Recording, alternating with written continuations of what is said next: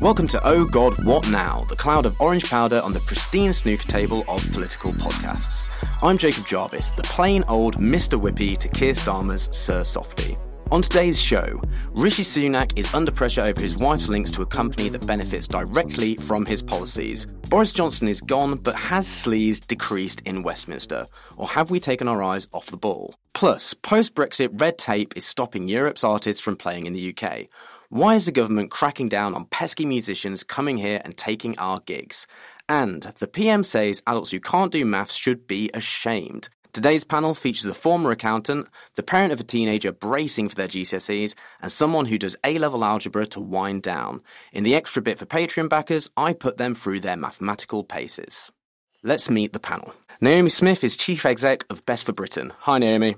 Hello, I'm a recovering accountant. Is, am I meant to say hello? my name's Naomi, and I'm a recovering accountant whatever you'd like to be this week.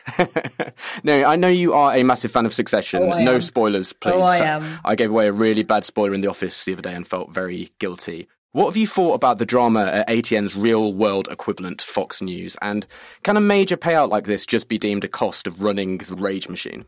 I mean, obviously, the dream result was that this would all go through the courts. Fox News, Fox News would go bankrupt after a long trial that put Murdoch on the stand personally, having to testify under oath.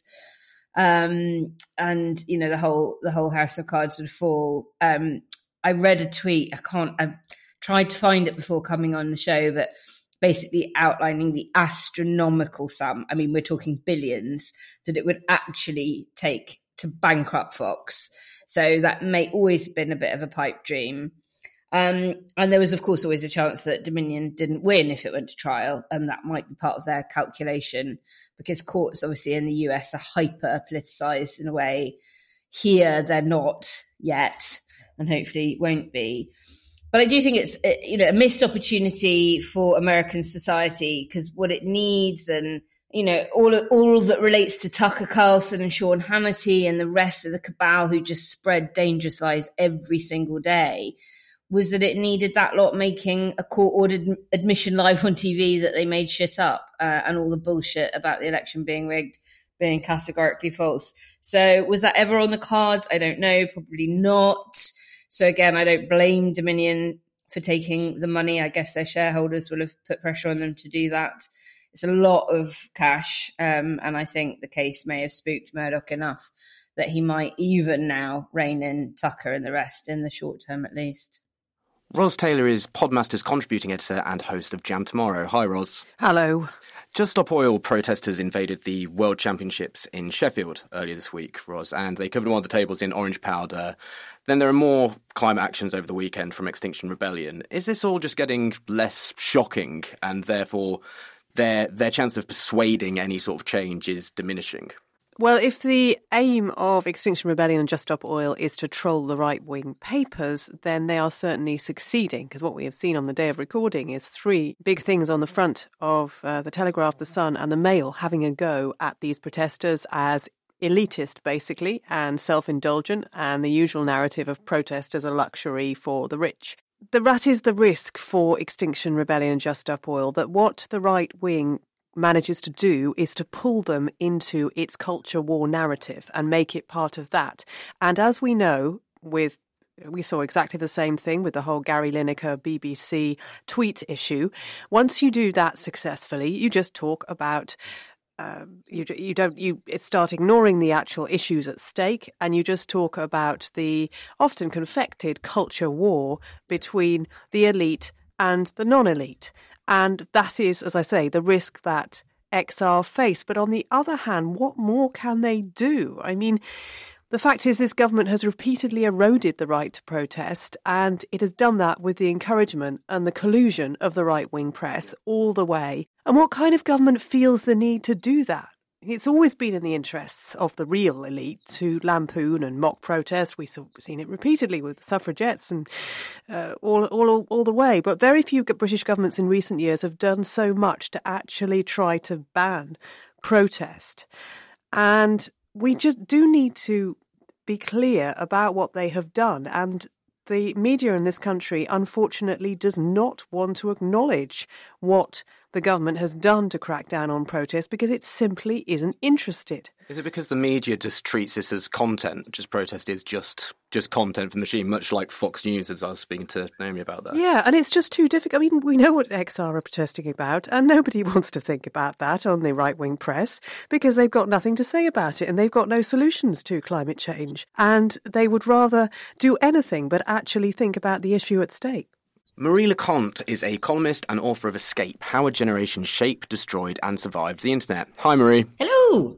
Elon Musk is saying he's going to make a truth seeking alternative to ChatGPT called Truth GPT. Uh, the internet isn't a happy place at the best of times. Would it be better if Musk just stopped trying to play around with it? And is it naive of him to think that the AI genie can be put inside its bottle in any way? So I've been thinking a lot about Elon Musk recently, probably because I spend my entire life on Twitter and it's become impossible to avoid him. And and I do think there's something weird. So he's nearly kind of Boris Johnson like um, in that again, he's sort of impossible to ignore. He wasn't in our lives, and then suddenly he's everywhere all the time, tinkering with everything and generally being tedious. And and and but you know, at the same time, my thing is that of course I think you know Twitter and the internet at large would be a lot better if he just got bored or like you know found a new shiny thing uh, he could try and destroy instead. But but then again, you know, I, I wonder if it's a kind of like I don't know that emperor's new clothes thing in a way of actually we do know for a fact that tech bros have been ruining the internet in many, many wonderful ways for many years now. It's just that he's the first one being very public and upfront about it, I suppose. So, so I wonder again if that's not, if he's not been a kind of catalyst for people being incredibly frustrated by the way the internet and social media platforms have been run for ages now. And everyone, as one, has kind of risen up and gone, oh my God, enough before we move on, a bit of news. We have another live show coming up in London. We are back at the Leicester Square Theatre on Wednesday, May 24th. The lineup is Ros, Alex Andreou, Arthur Snell, and Marie in her first live show appearance for us. If you're listening as a Patreon backer on Thursday, you've already got access to the pre sale tickets and a discount code. Check your emails for the details. And if you're listening on Friday, tickets will already be selling fast. Act quickly for the chance to have Alex pick on you from the front row. Go to leicestersquaretheatre.com to book your spot or search Oh God, What Now on Patreon for the discount. Who remembers the hazy days of less than six months ago when Sunak said, This government will have integrity, professionalism, and accountability at every level. Trust is earned, and I will earn yours. Fast forward to today, and Sunak is under investigation for failing to declare a personal financial interest in his government's childcare subsidy. It means the Prime Minister, his predecessor Boris Johnson, and his Justice Secretary Dominic Raab are all currently being scrutinised by various committees. What happened to putting an end to all this sleaziness? Ros, a piece in The New Statesman describes Sunak as continuity Johnson. Given your rather visceral hatred for Johnson and your more nuanced disdain for Sunak, I'm assuming you disagree a little bit, but is there a bit of a point there? Well, I try not to hate Johnson because it's you know wasted effort. He, I hate him. He doesn't care, so. and yeah, I know, I know, I completely understand why. But you know, it's it's it's like hating a, you know, there's no there's no point to it. It just blinds you to the um, you know the the reality when you get get into this hatred thing. I mean, I think there's a key difference between Sunak and Johnson in that Johnson was really only in it and is only in it for himself. He is a publicity and money making vehicle for himself. Sunak, on the other hand, is not actively seeking to enrich himself as a result of becoming PM. And for the Conservative Party, that was one of his key strengths because, you know, he's so damn rich, he doesn't need any more so they were hoping that he wouldn't do the kind of sleazy things that Johnson did. He has a more, what you might call noblesse oblige view of his job. Um, he really, he, he, you know, I think he has this patrician view that he is the man for the hour because he has the skills and he knows his way around a spreadsheet. Only someone as competent and intelligent as himself can get Britain out of the mess that it's currently in. I really think that he believes that. But it's the fact that he seems less embarrassed about these conflicts of interest than you would expect, which is really disappointing. I mean, the first rule when you're talking about trust, as I have found in thinking about trust for my book, is, you know, don't keep banging on about trust. um, the more you have to bang on about it, the generally, the less of it you you are actually inspiring. And he really seems to have thought that his wife's wealth is not pertinent to his job. It seems to be a real blind spot for him. Is it because he's just never around normal people? With his upbringing, he was probably never around the people that he's now are the the average public of the country which he's running. He's never around them, so you can't really feel ashamed if you never have to interact with anyone who would make you feel ashamed. Do you remember the, the, the, video that emerged during the Truss Sunak leadership campaign of Sunak as a teenager?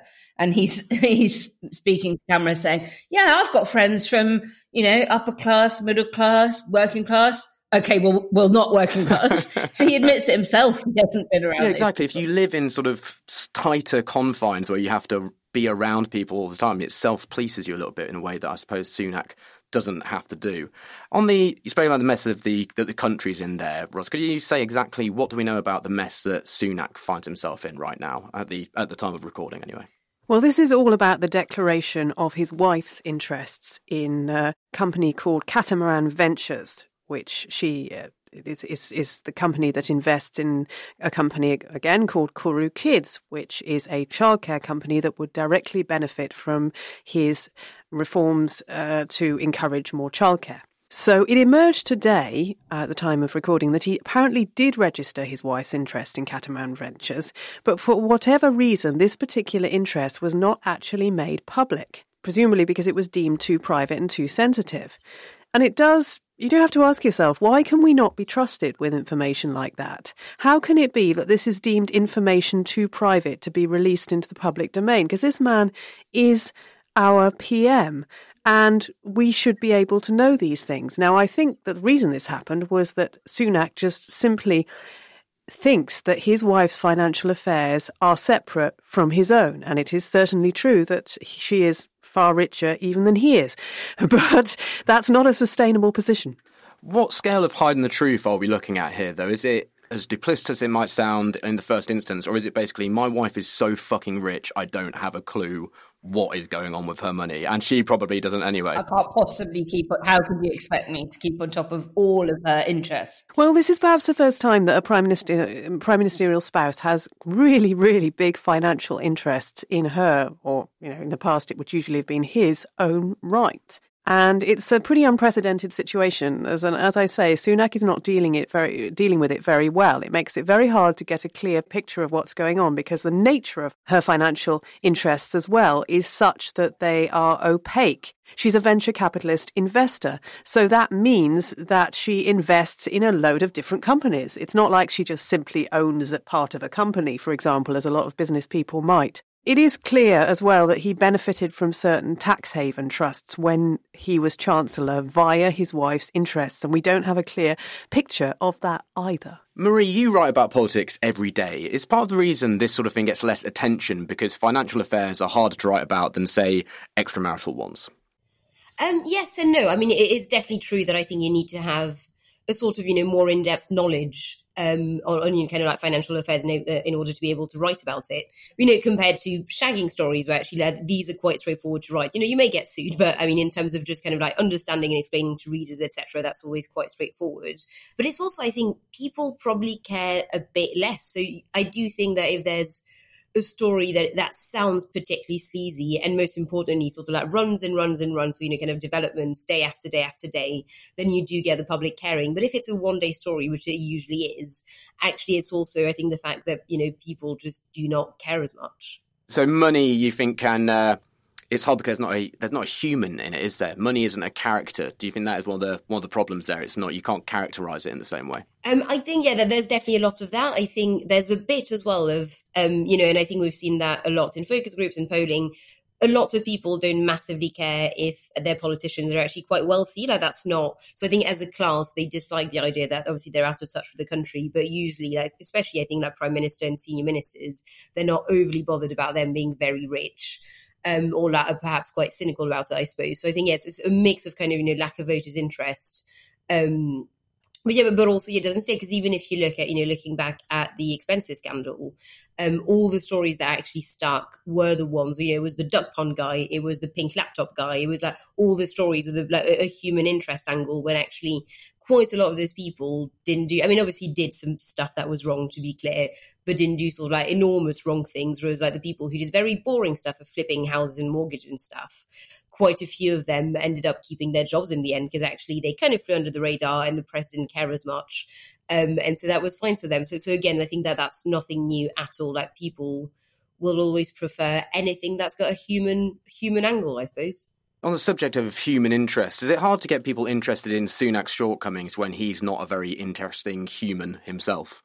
Ooh, uh, I think there's a broader thing here of people have turned off politics in general because you know Rishi Sunak is not especially fascinating, Keir Starmer is not especially fascinating, Sir Ed Davey not especially fascinating either, um, and also we've just kind of come out of you know years and years and years of constant political chaos.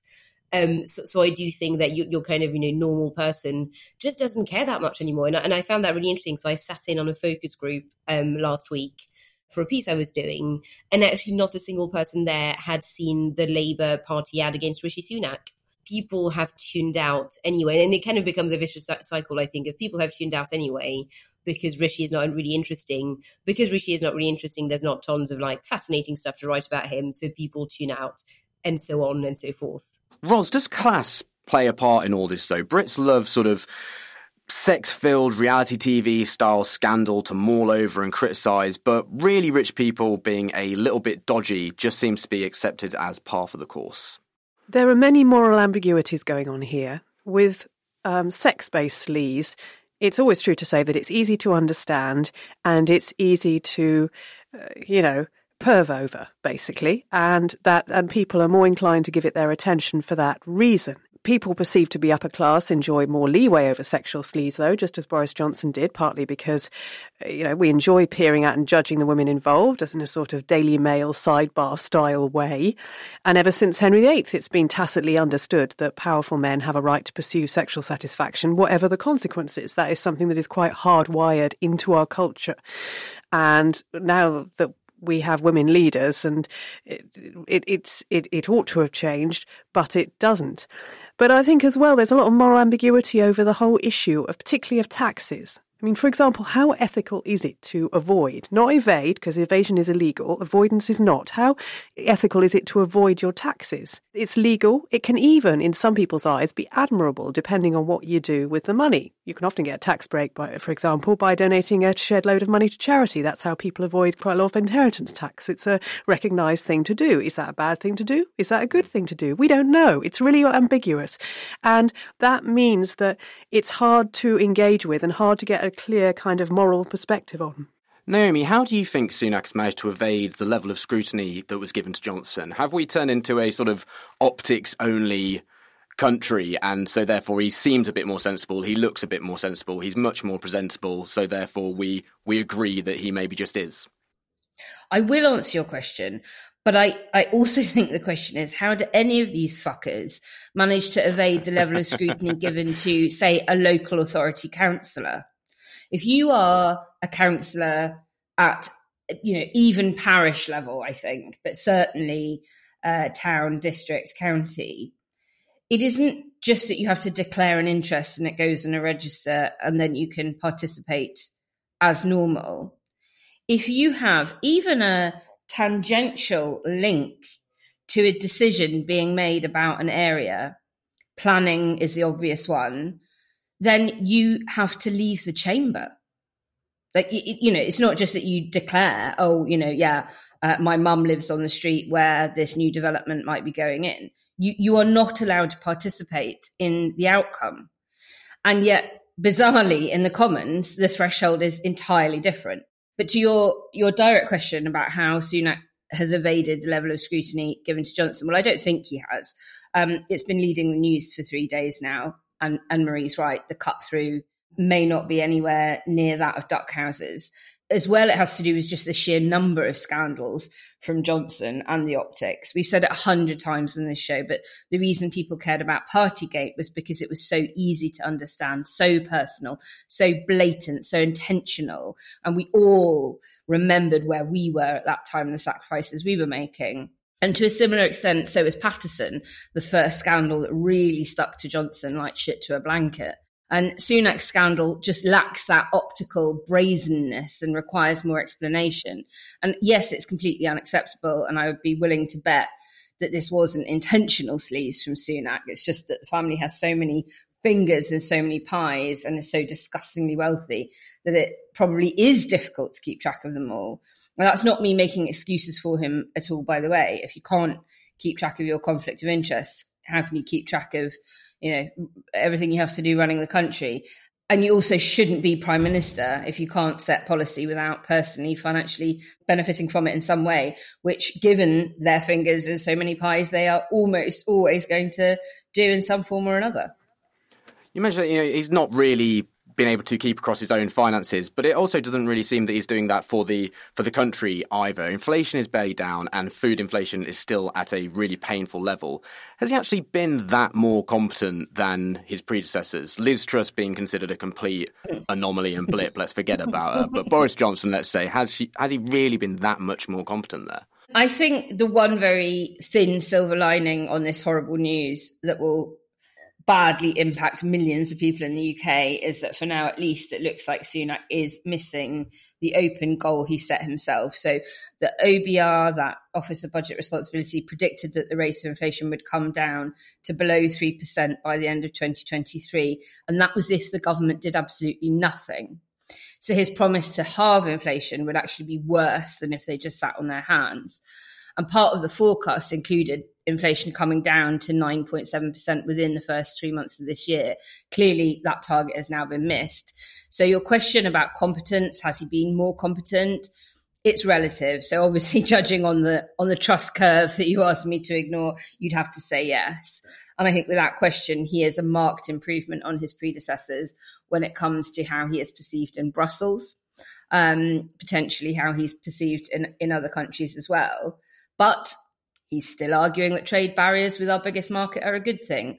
He is still spinning micro deals we sign with countries very, very far away, our economic wins, and he still presides over a sleaze ridden party, you know, on top of his own sleaze, as, as you mentioned. Lots of them are still under investigation for other things. So he is more competent, but he's still relatively incompetent when it comes to getting a grip on the things that voters are worrying about every single day. It's just our our bar is so low. That is that's the problem here. So therefore, on all of these things, it's hard to get wound up when you can just expect all of it. It's just a an indication that maybe he's not continuity Johnson in that he's exactly similar to him, but we are in this long Johnson period because that's completely warped our expectation of politics and of what our country should be like. Yeah, and, and Marie touched on this. You know, it's a mix of sleaze among the political class as a whole, now just being baked in with voters. Um, on this particular issue of the register of interest, I think, again, you know, it, it's slightly hard to explain. It's slightly esoteric to explain in a pithy sentence why you should register things in the declaration of interest and, and why that matters. Um, and, and so people switch off at that point. They have other, much more important things to think about. It is a plague on all, all their houses. And I, I think the Tories do get more ire from the voters for it, but pretty much it's it, it's baked into the whole political class. The assumption is that they're all on the make. Ros, Sunak tried to spice himself up a little bit today with his Sir Softy quip in PMQs. Just how shit an insult was that? Well, I mean, on its own terms, it's rubbish, but it more widely, I feel really quite angry about this. I find it just so insulting as a voter. Yeah. It's what I expect of like year nine or something. Two boys trading insults in the yeah. playground. It's the equivalent of poo head. Yeah. It's pathetic. It's contemptuous of the electorate to assume that we find this kind of thing, you know, amusing, let alone edifying. And I don't expect two allegedly very responsible, mature individuals to be indulging in it at PMQs when I want to hear them ask, you know, I want to hear Starmer asking difficult questions of Sunak and getting some vaguely intelligent replies. Uh, it speaks to an absolutely juvenile Westminster culture that we pay any attention to this crap at all and that they know that there are plenty of publications that will just simply seize on it and go, oh, oh, look what, look what Sunak called Starmer this week. Yeah. It's pathetic. Yeah. Sorry, really angry about no, it. it. comes back to the everything needing to be exciting and everything needing to be constantly thrown in your face there. And it's, I mean, it's just, I saw one headline that was saying he, he tested out a new nickname for him, as if it's a sort of a a developing ground for his new line that's going to help him save himself in the local elections or whatever bullshit that might be. And it's this kind of yeah. po-faced that they're so unserious and they've got so little to offer that then we have to kind of pretend they maybe do. It's some bloody juvenile spad who's about 27 and is really excited because he managed to get his little his little joke into PMQs. God, it's pathetic. Naomi, away from the complete nonsense that there is there, is there any lingering sleaze you think attention has gone away from? Bloody loads, isn't there? There's loads. I mean, we uh, Ros and I recorded a podcast um, for the show. I think it was um, know God what else months ago now about the sheer number of sex scandals and investigations um, that that were underway in Parliament. So for sure, I mean, so many I've forgotten them and cannot recall one other than, of course, we've got the the, the and the Johnson things continuing at that that higher level that I don't think average voters have even remembered, although we obsess over as as political nerds. Marie, do you think the, the dodginess does it get subsumed by horribleness as well of people like Suella Braverman when she's being so egregious? It, the, the scandal side of things kind of can can pass over because her whole brand is scandal, and she's happy to put that out there. Um, maybe. Yeah, there's what I find interesting is that I'm um, both too young and too foreign um, to have really experienced the years of like 92 to 97 and the kind of last bits of the major government. But talking to people over the years, what they keep saying about it is that there was a kind of like stench of sleaze and kind of, you know, general unease about what was going on in Westminster at the time. And actually, people can really tell you about specific stories or the name of like specific MPs who were kind of engaged in various forms of wrongdoing. But there was just a kind of sense that the party was rotting and rotten. Um, and I wonder if that's not what's happening actually at the moment, of actually, you know, even I and probably all of you could not name every single sort of you know scandal or MP who was suspended or under investigation, etc., and why they were put under investigation. But but there's just a, an aura of wrongdoing, I think, at this stage. So I think yes, in a sense, obviously, you know, you, you do have the kind of big policy scandals will always make the headlines in a different way and probably will have like will attract more debates right? Because you'll have the right wing papers being in favor of it the left wing papers being against them etc um, but it's more i think the kind of background noise or background stench depending on what metaphor you want to go for. I think that, that that's what ends up happening with all this kind of again little stories coming out one after the other. And of course with the, SM, the SNP story rumbling away in the background as well um, it you know it sort of doesn't matter which part of the country you're in, who's who's leading you, whether it's those that are refusing to take their seats at Stormont, those that are under investigation and being threatened with arrest in Scotland, or whether it's it's Westminster politicians and their various crony contracts, sexual harassment, whatever, whatever. It just it just feels like it's a grubby class of people, and it's just everywhere, and so you switch off from it. Ros, on a on a final note on that, what is what's going on in Scotland at the moment? How have things fallen apart so quickly for the SNP? Humza Yousaf is obviously having a pretty pretty bad time, it would appear. Yeah, I mean, let's face it, the Scottish National Party had too little scrutiny for too long. There was too little domestic opposition to the what the party was doing, or credible domestic opposition, I should say. And Westminster was, as always, you know, obsessed with Westminster, and what happened north of the border was of uh, less interest. And the reverence with which Sturgeon was treated did not help. So Yousaf ran entirely on the basis of continuity rather than on his own programme and his own beliefs. And most dangerously now, I think the party is trying to double down on some of the culture wars rather than explaining what it's going to do now and how it's going to reform itself. And you see that, for example, in Yousaf announcing yesterday that the whole National Care Service plan, which was a good idea uh, in Scotland, is going to be pushed back. And of course, the National Care Service would be very expensive, but nonetheless, it's the kind of thing that a party, a progressive party like the SNP, should be associating itself with. But it has not happened. And nobody seems to be asking why. Um, they're more interested in, you know, the, the, the peripheral stuff. And it speaks to the way that the SNP is being dragged down by you know, minor issues when it should be a Yousaf, uh, especially, should be setting out a clear program for how he's different from Sturgeon and what he's actually going to do.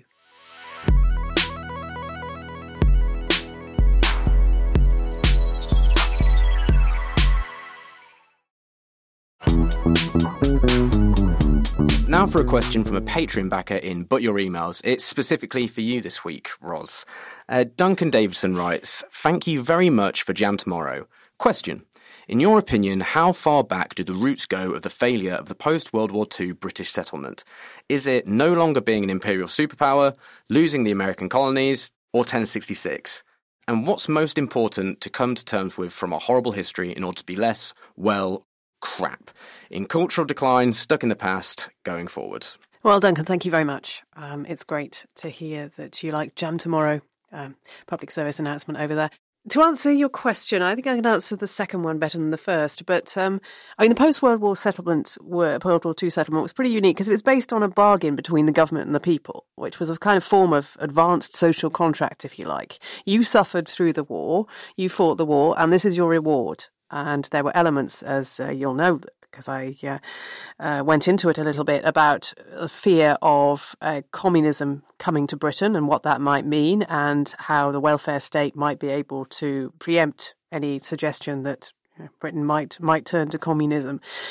But this was something that could only happen when you had a welfare state, because previously the social contract was basically about giving people security uh, from war in exchange for military sacrifice and, and support. It was like, yeah, we'll we'll give you a peace, we'll give you a peaceful society if you toe the line. So it, the, the nature of the welfare state means you can't really go back much further. But in to answer your question about what we need to come to terms with, the most important thing is to stop thinking about British history as a story of kings and queens. And this is a phenomenon that has been going on since forever. But unfortunately, we're still doing it now and we haven't broken free of it. And there are reasons for it, which is that, you know, we have some very colourful personalities in our history, like Victoria and Henry VIII and Elizabeth I and Charles I having his head chopped off and so on. And uh, so naturally, it makes sense for many people to see history through that lens. But it's actually very misleading. And the more time that goes on and the more we move away from being an absolute monarchy, the more misleading it gets to do that. I mean, the term Victorian era suggests that Victoria was somehow in charge during the most of the 19th century, and she wasn't. You know, we had a we had a parliament and a government, and they made decisions, but for some reason we have to call it Victorian. And the Crown has encouraged, sadly, this tendency by encouraging us to see history through the royal lens, and frankly, often exaggerating the impact that Elizabeth, in particular, had on British politics, which was absolutely minimal, as it should be, because we don't live live in, a, in an absolute monarchy. So, you know, it goes that goes back to 1066 because if you think about if you, if you, think about history of what was going on in Britain in the 9th and 10th and uh, 11th centuries, there were constant bloody invasions. You know, the Danes and uh, the Vikings were constantly tr- coming over to Britain and taking over bits of it and fighting you know, it, the fact is that 1066 was just the uh, the invasion of a um, you know previously Viking faction that had gone to live in Normandy and then decided to invade us from there instead. It wasn't some sort of beginning of the new world. It was very much in the line of what had become before. So let's just stop thinking about bloody kings and queens. Would be my suggestion. And on the subject of jam tomorrow, and I'll shut up in a minute, Joe. Don't worry. Uh, watch this space. There'll be a bit more jam tomorrow soon. In a former life, I toured in a band around Europe. We were relatively shit, but it was easy to do, and everyone was very kind to us. For example, we crossed the border into Belgium while we were all asleep, and all tried speaking terrible French to people in this shop, and they looked at us like we were incredibly bizarre and stupid, but not like we were total wankers, basically. The other way round, though, now, we seem to be much less hospitable to Europeans wanting to come here. German punk band Trigger Cut were stuck at Calais on the eve of a UK tour earlier this month, and key members of the Ukrainian orchestra were also denied visas recently. Naomi Trigger Cut was stopped at the border because they said they had other jobs back at home. One of them is a landscape gardener. Why should that stop them from getting in? Fuck knows. Uh, probably a case of computer says no. Poorly drafted policy being interpreted to the letter, or I don't know, a border guard just not knowing what it is they're supposed to be doing. The real story is that it is all a complete mess. Uh, and we are becoming an international embarrassment as a consequence. And uh, bands like this are now boycotting the UK, unsurprisingly. Isn't having two income streams like this actually very much in keeping with Tory values? You'd think they're insulating themselves from the cost of living crisis, as we all as we all should be. They could perhaps survive off twenty p meals the whole time they were here and pick some fruit while they're at it. Foreign acts need a, a certificate of sponsorship document to, to play at venues across the UK, and they can be valid for ranging from 30 to 90 days. Most musicians don't actually get paid very much, and a lot of these performances are run by DIY groups. Is this the exact sort of red tape that we were promised would go after Brexit that we're actually seeing there seems to be a, just a shitload more of? Yeah, I mean, look, it's the number one issue that comes up. So at Best for Britain, we talk to businesses every single week, um, many of whom are involved in the cultural sector, and whether you speak to uh, the Federation of Small Businesses, the Institute of Directors, banks that do their own surveys of SMEs, or surveying what's coming into us, the number one issue that they are all citing as a massive problem uh, beyond everything else is red tape and access to talent and skills. Um, without question, that, that comes up the lengths the entertainment industry has gone to to try and get the government to agree a common sense uh, approach to all of this and reduce the bureaucracy has fallen on completely deaf ears. And it's not just DCMS uh, and the Home Office, it's also DEFRA. So, for instance, if you've got ivory in the bow of your violin bow or obviously you know certain keyboards and things like that that is now an issue in taking your instrument in and out of the country and, and in and out of, of the EU and into the UK. Um, so I guess, yeah, more evidence of the incompetence that we talked about earlier. And it's, it's, you know, it's just so fucking depressing. We re- released a report last year that got so much traction in the media. Uh, more, you know, you know, sometimes you do a bit of work and you think, "Oh, this is going to be a great story," and then no one covers it. And then there's one that you think, "This is interesting," but I don't know if it'll get any coverage and it goes viral. This was very much the latter. Um, that 45%, um, there'd been a 45% decrease in British acts being booked for European festivals. So the the, the opposite problem are, are people going out. And we're going to be updating that research quite soon in time for all of the, the summer festivals to gauge how Brexit is still impacting the number of acts coming to the UK. Um, and you know, British music exports have long, I think, been superior uh, to those from many other countries. And while it's easier for a European act to omit Britain from a tour than a British act is to omit all of Europe, just is Brexit in a nutshell. Um, you know, it's absolutely heartbreaking that that we're doing this to what should be an enormous amount of soft power for for a global Britain. Yeah, I, I used to have used to have friends who would go out to Europe every summer basically to play gigs because people were just really nice over there and you could go to really small obscure cities where loads of people would turn up in a way that in England if you go play Manchester or London there's loads of other stuff happening so you'll have sort of four people and the yeah. other band watch you, and you don't get that in Europe. I also like the idea, Naomi, of uh, ivory instruments being banned sounds like the uh, the Wheel of Fortune next thing that could be woke on the Mail line next week. So woke border control bans ivory instruments from entering England. It's uh, yeah, lots of lots of complexities there. Ros, does a lot of this just come down to who the Tories care about pissing off? Because Orchestras are for the Liberal elite, and punks are all going to vote for Labour anyway, aren't they? It's, or Green. It's a weird one. It's more complicated than you might expect. I mean, some Tories absolutely love the opera. Michael Gove, for example, he's a big opera fan. Angela Rayner, actually Labour does too. There's something about opera that I think has a profound appeal to politicians and not just because they so often go there on jollies. But there's a feeling that British musical culture in particular is so strong that it can fend for itself. I mean, we have Glastonbury, right? We have Glyndebourne, uh, greatest festivals of their kind in the world, aren't they? You know, of, of course they they they will survive they will do that. That's all we need. And in New Labour, there was this desire to show that they were all about pop, you know, Britpop, rather than elite culture as well. It was seen of seen as part of being closer to the people and trying to distance yourself from uh, what was seen as elite music in particular. And part of that is saying, you know, you don't need uh, state subsidy because state subsidy is is controversial at any time, but it's particularly controversial during a cost of living crisis. And that kind of mentality has extended to the idea of giving special treatment to musicians post Brexit.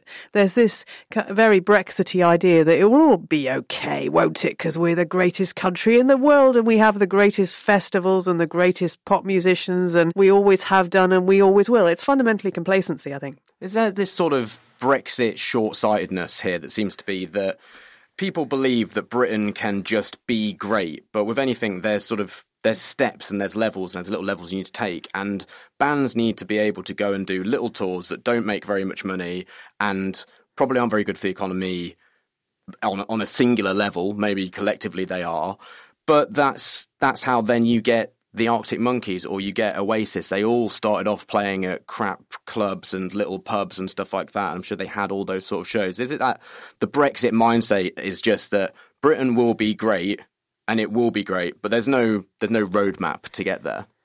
Yeah, and there's being a top politician, it leaves very very little time for doing cultural stuff. When you do do cultural stuff, it's nearly always because you've got free tickets to something as a result of corporate sponsorship of some kind. It's basically a jolly, and so it's inevitably then a major, prestigious event. It's not watching a band, you know, a gig down the pub. And so you become very distant from that, uh, from that place and that place where uh, talent comes from. And all you see is the kind of glitzy, polished version of British culture. And I think it's one of the unhealthy things. It's probably inevitable, but it's one of the unhealthy things that leads us to the situation we're in now. Do they seem to have any plan for culture, or are we going to have to spend our Friday nights playing maths, essentially?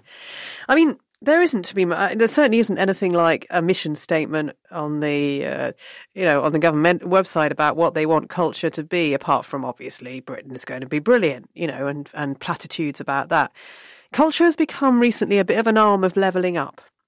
And that means it's based not on excellence of individuals or anything, but basically doling out money to areas with Tory MPs who could do with a bit of a plug. It's pork barrel politics, essentially. And the focus is therefore on infrastructure. So, like a lovely new, you know, uh, centre of some kind, something you can actually see and that MPs can point to as a tangible result of money being spent, as opposed to the much more difficult you know the grants and so on and and support for individuals which is much harder to show that you've achieved something.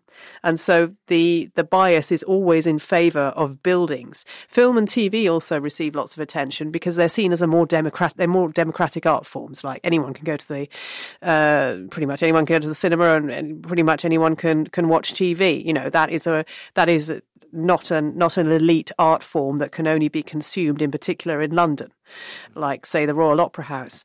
And it's all summarised by what you could call the you know the world class epithet.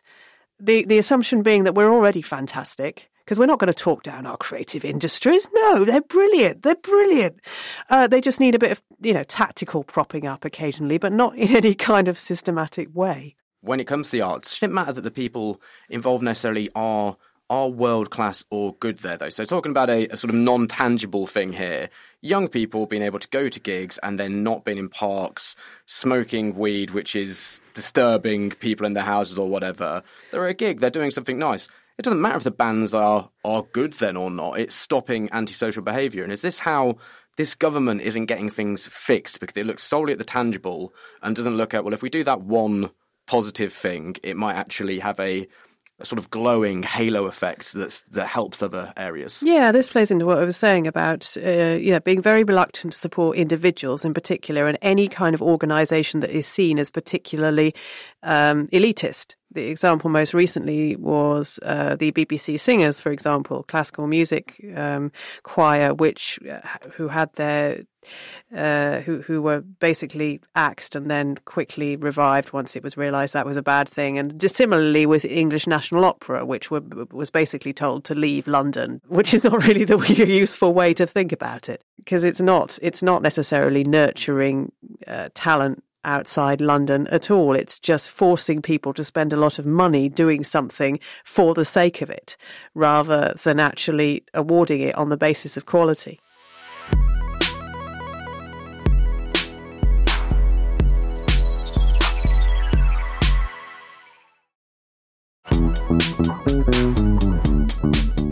The end of the show, so what are the stories that have gone under the radar this week? Ros, what's yours? Um, I wanted to point out some pretty shameful disingenuousness by Rishi Sunak at PMQ. Ed Davey asked him why kids are not be able to see NHS dentists. He claimed that the numbers seeing an NHS dentist were up 45%, and indeed they were, because he was comparing the 2021-22 figures with the 2020 to 21 figures. And you may recall that there was a pandemic, uh, 20 to 21, and dentists actually closed their doors because of it. It was a deeply disingenuous thing to say, and in fact, only 46% of kids saw an NHS dentist that year, and the rest, uh, more than half, were lucky enough to have parents who could go private or just didn't go to the dentist, as will have been the case for, for millions of them. There is no expectation that the NHS should provide dentistry services to kids anymore, and he should be honest about that. Naomi.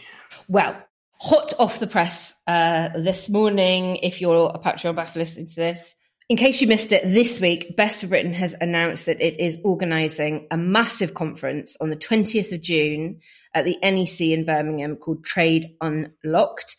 We're doing it with the British Chambers of Commerce, International Chambers of Commerce, basically every trade body in the country.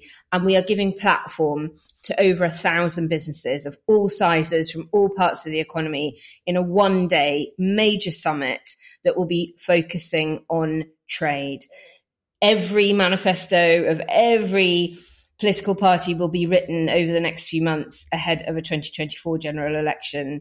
And all party leaders are going to be wanting to talk about growth, how to get it.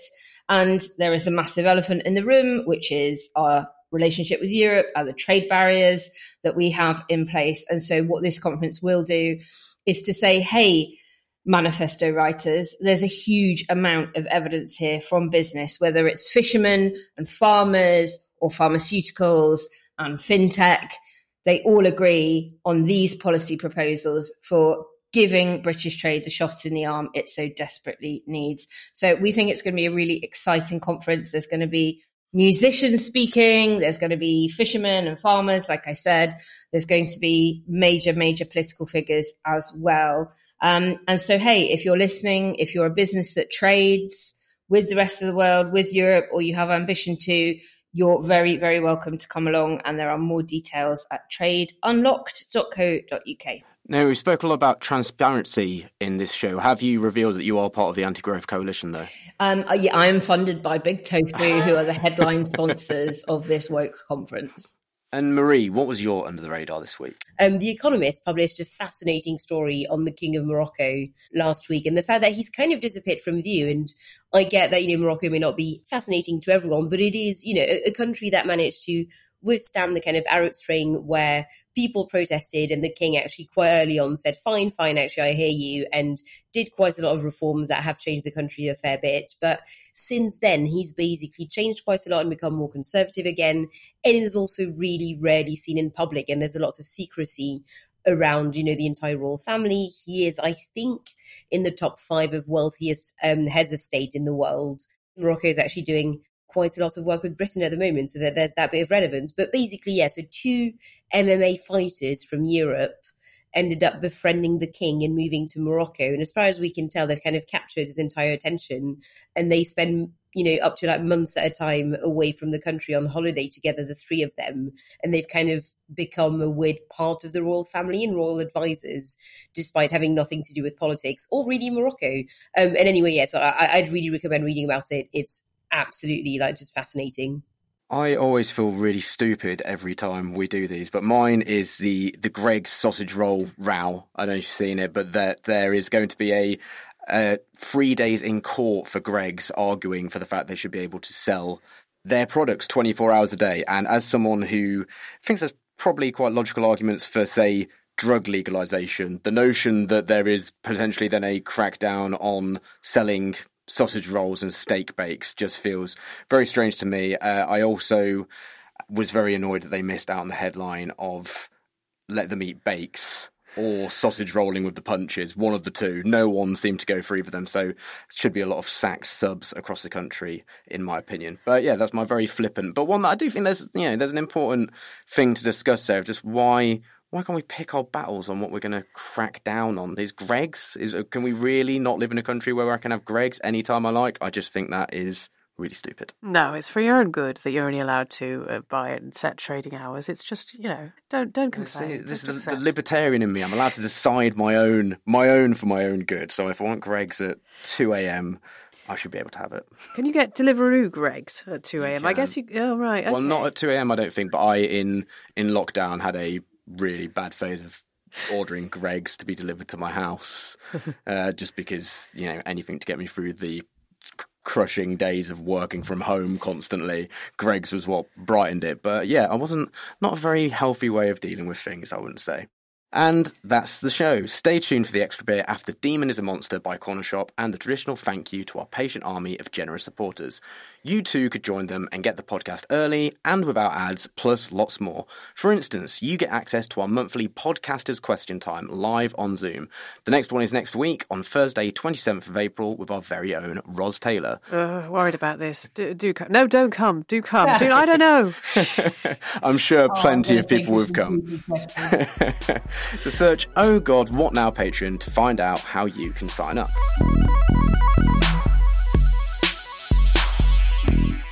Hello, and many thanks from me to Kevin Pickens, Kate McDonald, and Jen Maddock.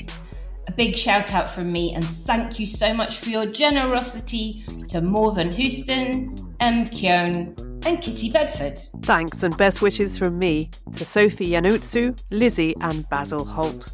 And finally, a big thank you from me and hello to Kayla Fowler, Joshua Dodd, and Gail Tulk. Oh God, What Now was presented by Podmaster's managing editor, Jacob Jarvis, with Marie LeConte, Ros Taylor, and Naomi Smith.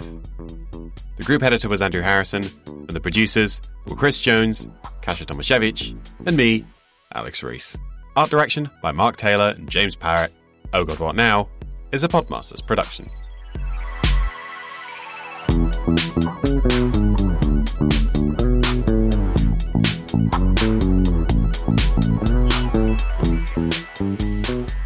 Welcome to the Extra Bit exclusively for Patreon backers. I was good at maths in school, but as one of Lincoln's foremost emos in the mid to late 2010s, there was only so much I could do to avoid the attention of the the quote unquote bigger boys, as it's uh, been written here. So I got an acceptable but below potential B at GCSE. Rishi Sunak thinks that if you can't do maths at that level as an adult, you should be ashamed of yourself.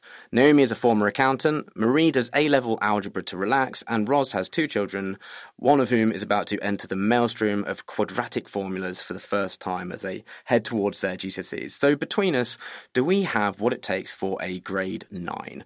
Ros, is maths a real working class hero sort of subject in that it's really embarrassing if you're too good at it, but it's simultaneously quite embarrassing to be really, really bad at it? Oh, I'd love to be good at maths. You know, I, I got a C at GCSE maths, which was my lowest grade, and I'm really ashamed of it. Uh, I wish I'd tried harder. But this is why Sunak's comments get a spiky reaction, I think, from people. Because if you're not good at maths, either you blame rubbish maths teaching or you blame yourself. Um, frankly, I mostly blame myself. And either way, you feel kind of resentful about that. Um, maths is something where you need, really need good teaching unless you're naturally very gifted and very into it. And the fact is that we don't have enough maths teachers in the UK. And for the PM to have turned around and said, well, you know, if you're not good enough, you're not, you really should you sort yourself out, just chimes badly. Yeah, yeah, it chimes terribly. And I think attaching the word shame to it perpetuates the problem. There's a brilliant organization, it's a social enterprise called Maths on Toast, and they work with parents and children um, to demystify maths and debunk it because the research shows that when a child has a parent who says, Oh, I found maths hard at school, oh, I'm not very good at maths, that gets embedded in the child's psyche at such a young age that they think all oh, maths is very, very difficult. That was a teaser for the bonus bit of this week's podcast. If you'd like a little bit more Oh God What Now every week without ads and a day early, then do yourself a favour and sign up to back us on Patreon for as little as £3 a month. You'll also get our exclusive weekly minicast Oh God What Else every Monday morning and some fabulous merchandise. Thank you for listening and see you next week.